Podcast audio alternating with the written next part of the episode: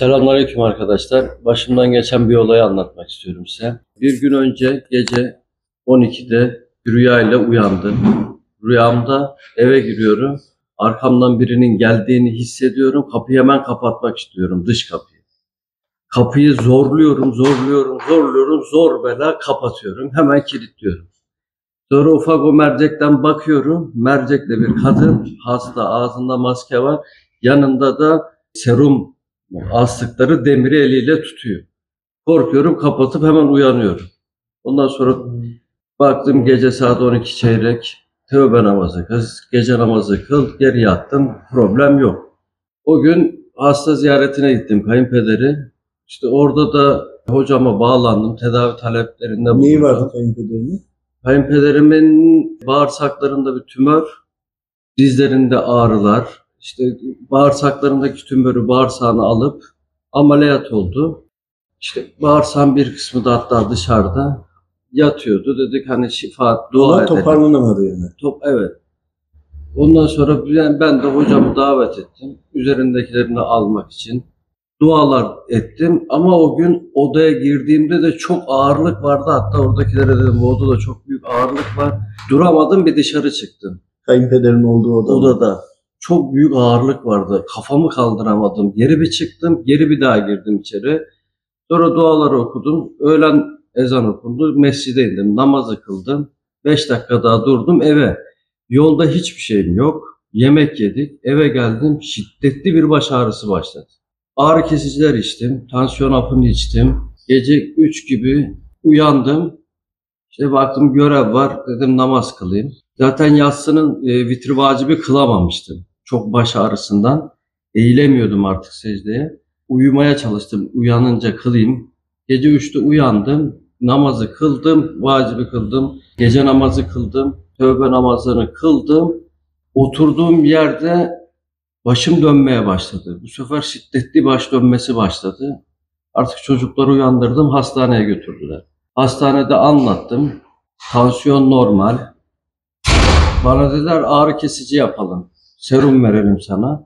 Damar yolu açıldı. Serum kanıma karışmaya başlayınca çıldıracak hale geldi. Yani normalde ağrımın dinmesi gerekirken ağrım yüz kat daha arttı. Bu sefer şeyi söktüm. Kızdım oradakilere, bana ne veriyorsunuz siz diye. Zehir mi veriyorsunuz, alın şunu vücudumdan çıkartın, bu işte bir terslik var dedi. Tam dediklerim yani. Tekmelemeye başladı. Doktor geri çıkarttı serumu. Çıkartınca rahatladım. Ondan sonra psikolojik senin rahatsın, şey tomografiye gönderdiler beyin. Damarlara baktılar, bir problem yok. Ama ben çıldırmışçasına başım ağrı. Öyle böyle değil. Sonra doktor orada dedi ki psikolojik senin rahatsızlığı. E, sakinleştirici serum bağlayalım. Şöyle küçük bir serum bağladılar. Yani bir şeyin faydasını görmedim. Oradan geri, çünkü bütün her şeyim normal çıkıyor hastanede. Geri eve gittim. Evde sürekli dualar, dualar, dualar, sürekli Ayet-el Kürsü, Felak, Nas, İhlas. Rabbime sürekli dua ettim. Biliyorum içimde bir şeyler oluyor. Kurtarmaya çalışıyorum. Eşim bir taraftan dua ediyor işte. Suya okuyayım, suyu içtim. Sabah biraz daha uyuyup rahatça yani dokuz gibi geri uyandım. Ondan sonra biraz biraz düzeldim. Hatta Zafer abi aradı. Zafer abi de üzerinde varlar. Tedavi talep ediyorum dendi. Sonra Mustafa abiyle görüştüm. Çok şükür şu an o ana göre çok çok Dün geceydi. İyi. Dün gece. Evet. Gündüz bir aradığında bir istihare yaptık. İstihare yapınca beyninin ortasında mantar gibi var ve başın arkasına doğru ifrit belli. Fakat iki tane büyük şey geldi böyle. Altın. Onun arkasına gizlenmişler. Tabii bunun normal rüya yorumunda bu para sıkıntı da olabilir fakat şöyle bir şey anlatayım. Gelenler şifreli geldiği için bir de onu anlama ilmi, yorumlama da olması lazım. Sonra bir devamında aile düzeni geldi. Demek ki aileyle alakalı. Müdahaleler başladı. O kadar direniyor ki içerideki bir şekilde alındı Allah'ın izniyle. Alındıktan sonra akşama bir araya geldik. Gelince yol boyunca da buraya gelirken de tedaviye alındı. İçeride ne var ne yok. Zaten ara ara hep talep edenler de olmuş. müdahaleler edilmiş. Fakat şöyle çıktı. İki tane kefaret kurbanı var, bunu kessin denildi. Ben aklımdan şu geçti, şimdi tecrübede var ya, direkt kendisinden mi değil, başka birisinden sirayet ediyor. O altınlarda vardı ya büyük böyle küçük şey gibi, hani böyle içine fotoğraf falan konulacak böyle altın böyle şeyler olur. Ee, anladınız siz onu. Onun gibi aile de ilgili de bilgisini alınca bunları birleştirdim. Normalde altın, para sıkıntıya döner ama evet yine sıkıntı. Fakat aileye söyleyince parayla alakalı miras olabilir, alacak verecek davası olabilir veya birine yardım edilmemiştir. Hani bir komşu akraba gelir yardım ister, param vardır vermezsin, bankaya yönlendirirsin, faiz faize yönlendirirsin gibi gibi veyahut da miras bölüşümünde problem olmuştur, belki geçmişten olmuştur vesaire. Her ne olduysa maddiyatla alakalı fakat birinci sorumlu değil. Baktığı birisinden ya da dua ettiği birisinden sirayet var. Fakat iki tane denildi. Şimdi şunu biliyoruz, ben tecrübe olsun diye de anlatıyorum bunları. Şimdi bir, iki tane denmesinden dolayı hemen şu düştü kalbime. Bir tanesi o kişi için kefaret lazım. İkincisi de o oradan olsa bile dua eden kişiyi etkilememesi gerekiyor. Etkilediyse etkilenen kişinin de mutlaka şöyle yorgunluk verir, sıkıntı verir, anlık böyle bir gider gelir, bir ufak bir çarpışma olur, anlık bir vurur, anlarım ama bunun on beş yirmi dakika sonra geçmesi lazım. Burada kalıcı olmuş. Kalıcı olduğu için buranın da mutlaka bir açık kapısı olması lazım. Ya da zayıf ya da aralık kalmış ya da taş atmış birisi, cam kırılmış falan bir şey var yani, kalıcı olmuş. Hemen sordum yani bunun açılımını sormadan direktmen kalbime ayrı izahatı geldi. Bir tanesi Nihat'ın kendisinin, bir tanesi de dua ettiği kişiden yani kayınpederinden dolayı gelen. Fakat para ve miras vesaire yani her neyse parayla alakalı olan sebep o hasta olan kişinin kayınpederinin hastalığına, sirayetine sebep olan konu. İkincisi de burayı niye etkiledi? Kendi açığını kapatma üzerine söyledik. O zaten bu tür şeyleri yapan bir insan. Hem kabul etti hem tedavisi yapıldı Allah'ın izniyle. Söz verildiği zaman borç hanesine de yazar, işlem devam eder. Bunu da unutmayın. Hani bir kişi E, tamam canı gönülden kabul ettiyse eğer, yapmadan bile Rabbim merhamet ediyor. Maneviyat yine tedaviye devam edebiliyor. Hani tedavi kesilmiyor. Ama zaman sonra onu yerine getirmezse, yoktur, fırsat olmadı, bir ciddi sebep varsa gerçekten yine o hak düşmez, devam eder. Ama yok, sallamaya geldiyse, rahatladı bir de önemsemiyorsa bu sefer serbest bırakılır musallat olanlar, onlar tekrar gelir. Ya da idam edilirse devamı yine gelir. Onun için bu sefer de e, düzelmedi, işte tekrarlıyor gibi de düşünülebilir. Halbuki o samimiyeti kaybettiğinden dolayıdır. Bir de şu çok önemli, gidiyor, gittiğinde içerisinin ne kadar sıkıntılı olduğunu, hani insanlar bir yere girdiğinde ya burası da çok ağırlık var derler yani bir deyim olarak, olduğunu algılıyor. Algılayınca dua ediyoruz. Bakın herkese dua edilmiyor. Ama bütün herkese de dua etmemiz lazım. Aynı şey, farklı şey. Ama herkese dua etmemiz lazım. Duanın ediş, kuruş cümlemiz çok önemli. Herkese de dua edilmez. Kişi günahında ısrar da ediyorsa, bunu telafi edecek şekilde de hareket etmiyorsa veyahut da bizlerin bir takım özellikleri var. Onun rahatsızlığıyla ilgili, üzerindeki sıkıntılarla ilgili istihare yapıp, istihare neticesinde o insana bazı şeyleri tebliğ etmek lazım. Detayına belki girmesem bile tövbedir, tövbe namazıdır, imkanı varsa sadakadır, kefarettir.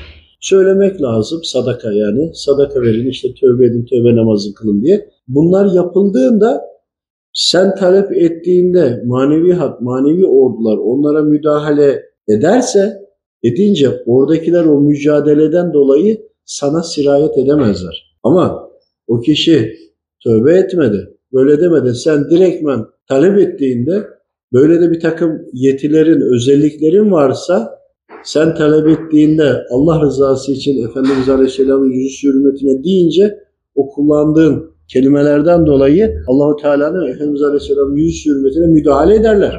Ama öyle olduğunda o şeytan güçlü olur. Onun gücünün gitmesi sizin tövbenizden geçer. gayretinizden geçer. Velhasıl talep edince karşı tarafta sen misin dua eden, okuyan, talep eden, bize, bizim canımıza zarar vermek isteyen diye onu bırakmış, bu tarafa saldırmış. Ha, ayakları yer tutsa, bu ilim olmasa, anlamasa hastane hastane dolaşacak, bir anda hastalandım, baş ağrılarından kurtulamıyorum deyip tomografi, ultrason, hastanede yatmalar, iş hayatı gitti, aile hayatı gitti, hastalıklı bir hayat yaşayarak ömrünü tamamlayacaktı. İşte çok hasta, doktorlar ne olduğunu bulamıyor, tanımlanamayan bir şey var, yok kanser miydi, yok başka bir şey miydi, ne oldu, ne gitti derken hayatından hiçbir şey anlamayacak. Yani bunu örnek anlatıyorum çünkü başınız, hani etrafınızda vardır, bilin. Velhasıl da sonuca gidemeyecekti. Fakat e, bu konuları da bilen bir insan bilerek tam gereğini yapmadığının da burada bir cezası. Tövbe etmeniz gerekiyor, sadaka verin. Yani bakın işte şu ilim var, istihare yaptım, bilgi aldım ama böyle bir şeye gerek yok ki. Bir insana tövbe etmen gerekiyor, tövbeden bir zarar gelmez deyip talep ettiğinde bunu her Müslüman biliyor, yani bu bilinen bir şey. Sadakada belaları, musibetleri yakar, bunu da, bu da biliniyor. Haliyle özel farklılığınızı açığa vurmak zorunda değilsiniz. Yani bir insana namazını kıl dediğinde, orucunu tut dediğinde normal Müslüman sıfatıyla bunu söyleyebiliyorsunuz. Özellikle hal ilmi var veya o bu var da bir izahata gerek yok. Mümkün olduğunca da gizleyin ve normal Müslümanların söylediği gibi aynı şeyleri söylüyoruz. Aynı şeyi de söyleyin. Burada bildiğini uygulamamanın cezası var. Ama bazı durumlarda var ki kişi algılayamayacak durumdadır. Yani hasta olan kişi, bazen denildi ki eşi, dostu, akrabası, kocası veya eşi, onlar sizin adına yapın. Hani diyeceksiniz ki nasıl olur? Hani birinin adına sadaka verebiliyoruz ya, rahmetli olmuş birine bile gönderebiliyoruz değil mi? Burada da aynı şey var. Gönderir gönderirsin, sürekli kefaret olsun diye, sonra da bir taraftan dua edersin. Ancak o insanlara dua ettiğinde eğer rahatsızlanıyorsanız, bak burası çok önemli, çok çok önemli. Bir insana dua ederken, hiçbir bilgisi yok diyelim ki, işte dua ederken kişi eğer esnemeye başlıyorsa, bir rahatsızlık geliyorsa, bir çarpıntı bir şey oluyorsa, hani darlanıp bunalıyorsa, otomatikman o oyunun üzerinde metafiziksel şey, canlılar, varlıklar var yani. Buna göre hareket etmek gerekiyor. Ama okuyorsun, dua ediyorsun, sen de rahatlıyorsan, içinden okumaya devam etmek gerekiyorsa, o da rahatlıyorsa, öyle bir şey varsa bile demek ki ruhsatsızdır. Karşıdaki düzelir, sen de rahatlarsın. O hastalığından Rabbimin izniyle kurtulur, sen de birine vesile olduğun için ondan ruhen, vicdanen rahatlarsın. Her halükarda da sen o hasta olan için günahsız bir ağızsın. Bizim buradaki konumuz şu var, içimizdeki kardeşlerimiz neyi nasıl yapacağını bilmelerine rağmen sahaya çıktıklarında uygulamıyorlar. Her şey boşta kalıyor. Örneğin bir insanla ilgili istihare yapmaya başladığı zaman önce kelime-i şehadeti getirip sürekli zaten tövbe namazı bizim kılıyor olmamız lazım. Bunları yaptıktan sonra o kişiyle ilgili bilgi almaya başladığında bir aldığın bilginin bir de çözümü var. Bunu da doğru çözmek lazım. Yanlış çözünce yanlış istikamete gidiyorsunuz. İşte burasını öğrenene kadar zaman lazım. İşte burası bize önemli olan. Yani olanı nasıl, ya araba var, ehliyet var, maneviyattan ehliyetin var. Görüyorsun da, duyuyorsun da ya da bilgi alıyorsun diyelim. Tamam, ama bu insana nasıl bunu aktaracaksın? Çeşit çeşit yöntemler var. Üzerindekilerin bilgilerini aldın. Bunlar neden geldiğiyle ilgili de alman lazım. Ana konuları. Gelmiştir herhangi bir suçlandı, günahtan dolayı. Ama sonra ona musallat olunca daha fazla da suç işletmiştir. Belki elli tane dosya oldu ama ana geliş bir tanedir. Birden başlar. Geldikten sonra bunların özellikleri nedir? Hava mı, su, toprak, ateş, hangi unsurlu? Geliş sebepleri ne? Arkalarında kabile var mı, yok mu? Bir de geldi. Bu geleni ifritler, daha güçlü ifritler köle olarak kullanır, diğerlerini gönderir. Ayakçı, piyade gibi düşün, ayakçı olarak. Bunları bile sormanız lazım. Alınıyor üzerindeki, yenisi geliniyor. Alınıyor, yenisi geliyorsa, tekrarlıyorsa, kardeşim bunun üzerindekini alıyorsun. Bu, buna üzerine gelen bu ifritlerin ya da cinniler de olabilir. Müslüman değil tabii ki, diğer şeyle inançlı olanlar.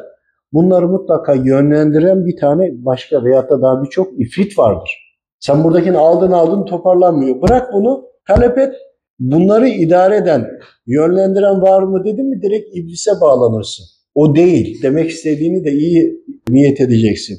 Bu konuyu bilip de buna binaen bunu insana saldırtan, ifritleri gönderen ya da cinleri esir alıp gönderten ya da gönüllü cinlileri gönderen. Çünkü cinli başka, ifrit başka, özellikleri başka, boyutları başka, güçleri başka. Bunları gönderen onun bir ana merkezi vardır. Oraya talep edeceksin. Oraya talep ettiğin zaman da haklı olacaksın. Nasıl haklı olursun? Buradaki insan tövbelerini, gayretini yapmış olacak. Velev ki şizofreni, onu yapacak durumda değil. Bağırıyor, çağırıyor, hiçbir şey dinlemiyor. O zaman bunun ailelerinden talep ederek buradan gerekleri yapmak lazım. Bak, dinde kolaylık vardır. Her zaman zorlaştıran Müslümanlardır. Zam yapıyorlar bir şeylerin üzerine sürekli. Kendilerine göre. Rabbim her türlü kolaylığı vermiş. İşte sen Erbul'da ilgili aileden yardımı aldığında, ben kendimin hiç tanımadığım insan geliyor, sıkıntısı var, o anda tek gelmiş vesaire, ben kabul ediyorum hocam deyip de Rabbime dua edip de üstüme aldığım çok çok var. Neredeyse yüzde otuz, yüzde kırk insanı, yani bir ayda bin kişiyle muhatap olduysam belki iki yüz üç yüz tanesini üzerime almışımdır. Sonuçta benim de sadakaya ihtiyacım var. Yani benim de Allah-u Teala'nın rızasına ihtiyacım var. O, o yolu da tercih ettim. Her halükarda sen ana kaynağa ulaştığında, ana kaynakta mücadele ede ede geldiğinde bu sefer, yani sondan başa değil de baştan sona doğru gelerek de olur. Bu bir taktik. Ama yapmaya başladığı zaman o kişiyle konuşup yüzde ellisi bizde olduğu kadar değil, yüzde ellisi sende olduğunu da anlatmak lazım. Burada öyle de bir şey yok. Muhtemelen kayınpeder olmasa bile ne diyeceksin? Velev ki desen de o anda o, o durumda değil. Velev ki diğer türlü de yabancı olsa bile diyelim ki söylemedin. Ama işte söylemediğin zaman da bir türlü karşılığı var, sıkıntıları var. Ancak söylediğinde de deşifre olmak var. Yani bunu sadece şudur formülü diyemiyoruz. Kişiye göre, durumuna göre bunun farklı farklı yöntemleri var. Kalpleri Allahu Teala bilir. O yöntemlerden bir yol izlemek lazım ama mücadele şekillerini biliyor olmamız lazım. Sen niyet ettin, talep ettin. Talep ederken kendine zırhlama. Müdahale edecek insana zırh talep etmen lazım. Zırhla birlikte okuyanlar. Talep edin. Yüzlerce, binlerce Allah dostu gelir. Açarlar Hazreti Kur'an'ı, başlarlar okumaya. Kimi felak okur, kimi nas okur, kimi tesbihatlar çeker. Zırh talep ettin. Ayrıyeten koruma kalkanı içinde koruma alırlar. Binlercesi gelir etrafını sarar. Komple, o ne kadar büyük olursa olsun şeytan takımı. Diyelim ki yüz bin kişilik ordu bile olsa bir milyon kişilik ordu gelir, manevi ordu onun etrafını sarar. Burada bir de pratik zeka, I Q de önemli. Aynı nasıl oyun yönlendirir gibi yönlendirmekle göre talep ediyorsun. Maneviyatın görünen yüzüyüz, hocalarımızın görünen yüzüyüz yeryüzündeki. Ama sadece biz değiliz, birçok da öğrenci olabilir. Fakat şöyle bir şey var, maneviyat bu müdahaleyi yaparken, burayı bir düşünün. Yaparken neden bize ihtiyaç duyuyor? İşi yapanlar onlar. Biz hiçbir şey yapmıyoruz. Sadece dua ediyoruz. Ama duada her şey. Neden? Hiç düşündünüz mü? Onlar orada. Rabbim de buradaki bütün hareketin hepsini buradaki nefsiyle yaşayan kulların iki dudağı arasına bırakmış. Sen talep ediyorsun, dua ediyorsun, geliyor. E sen talep etmeden onlar bilmiyor mu? Biliyorlar. Buradaki ince noktayı iyi anlamak lazım. Bizler talep edeceğiz.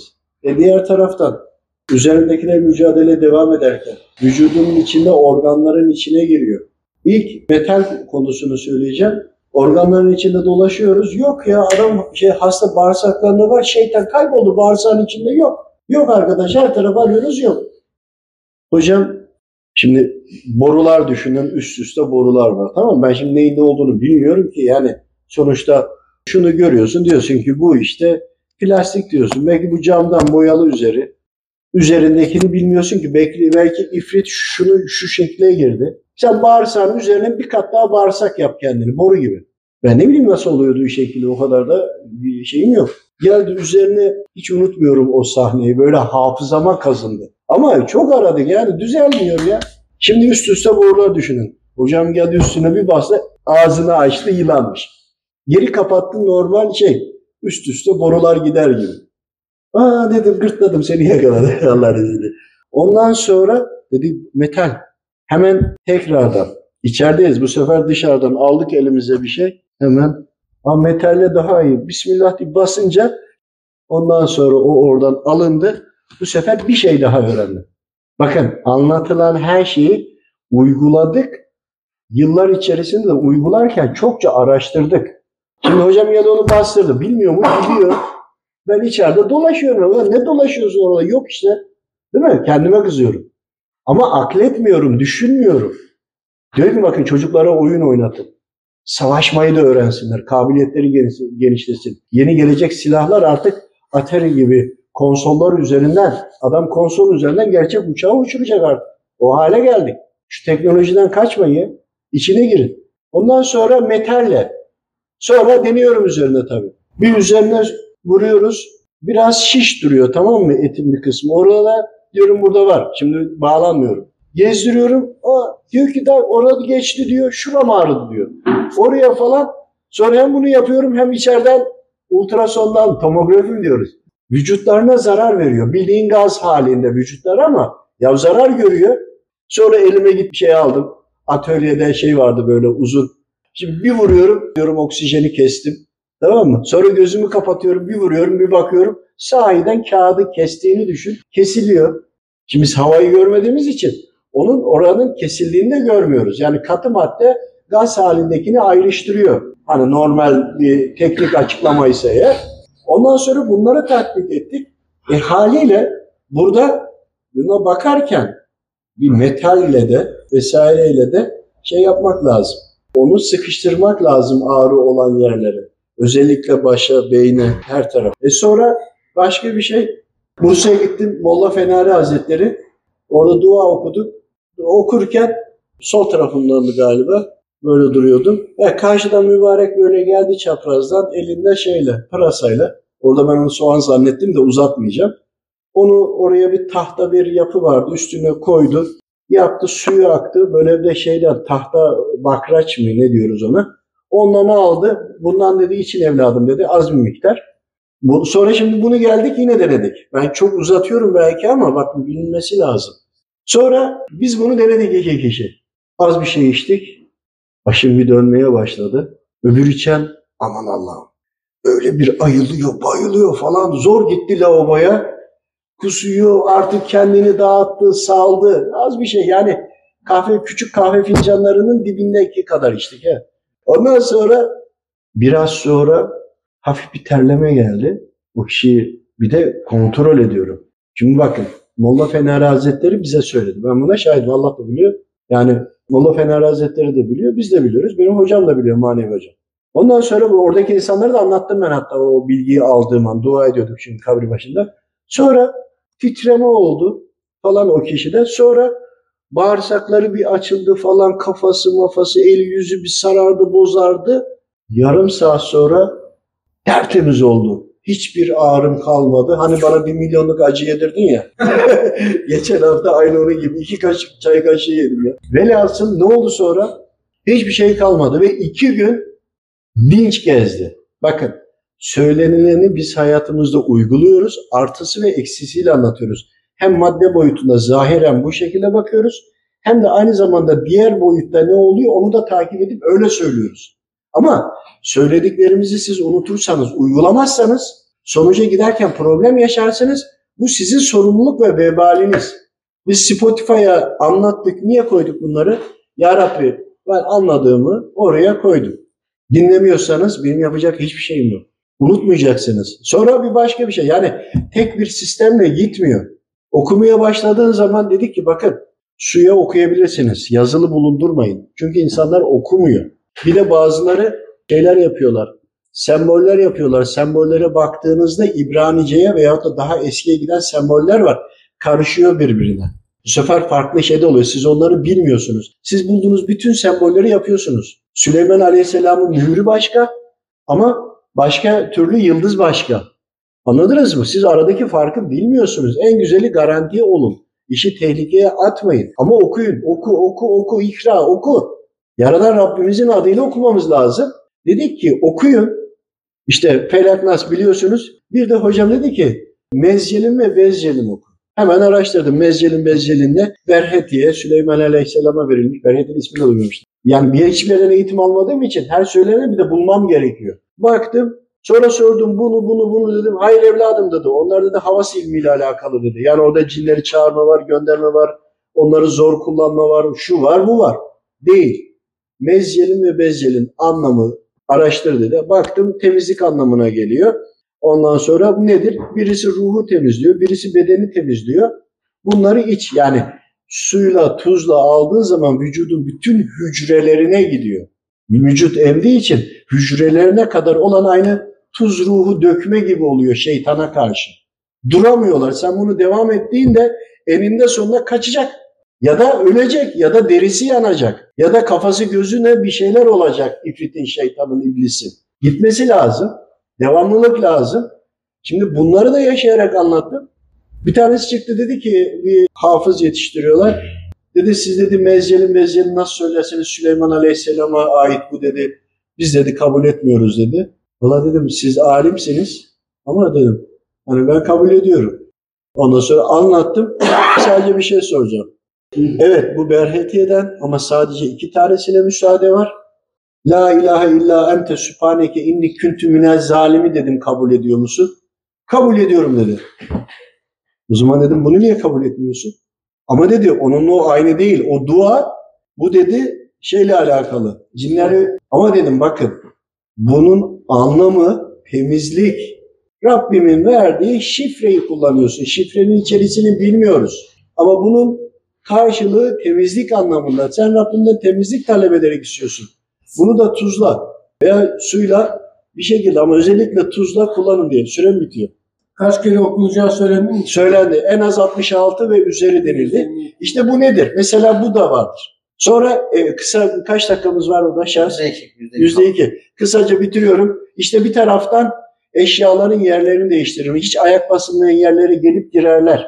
Bunlar var. Diğer taraftan göz zinası mı var? Kulakla mı var? Mesela kulaklarla ilgili olan zinadansa eğer veyahut da zarar verme mi var? Veyahut da ekmeklere basma mı var ya da ekmeklere basıyoruz.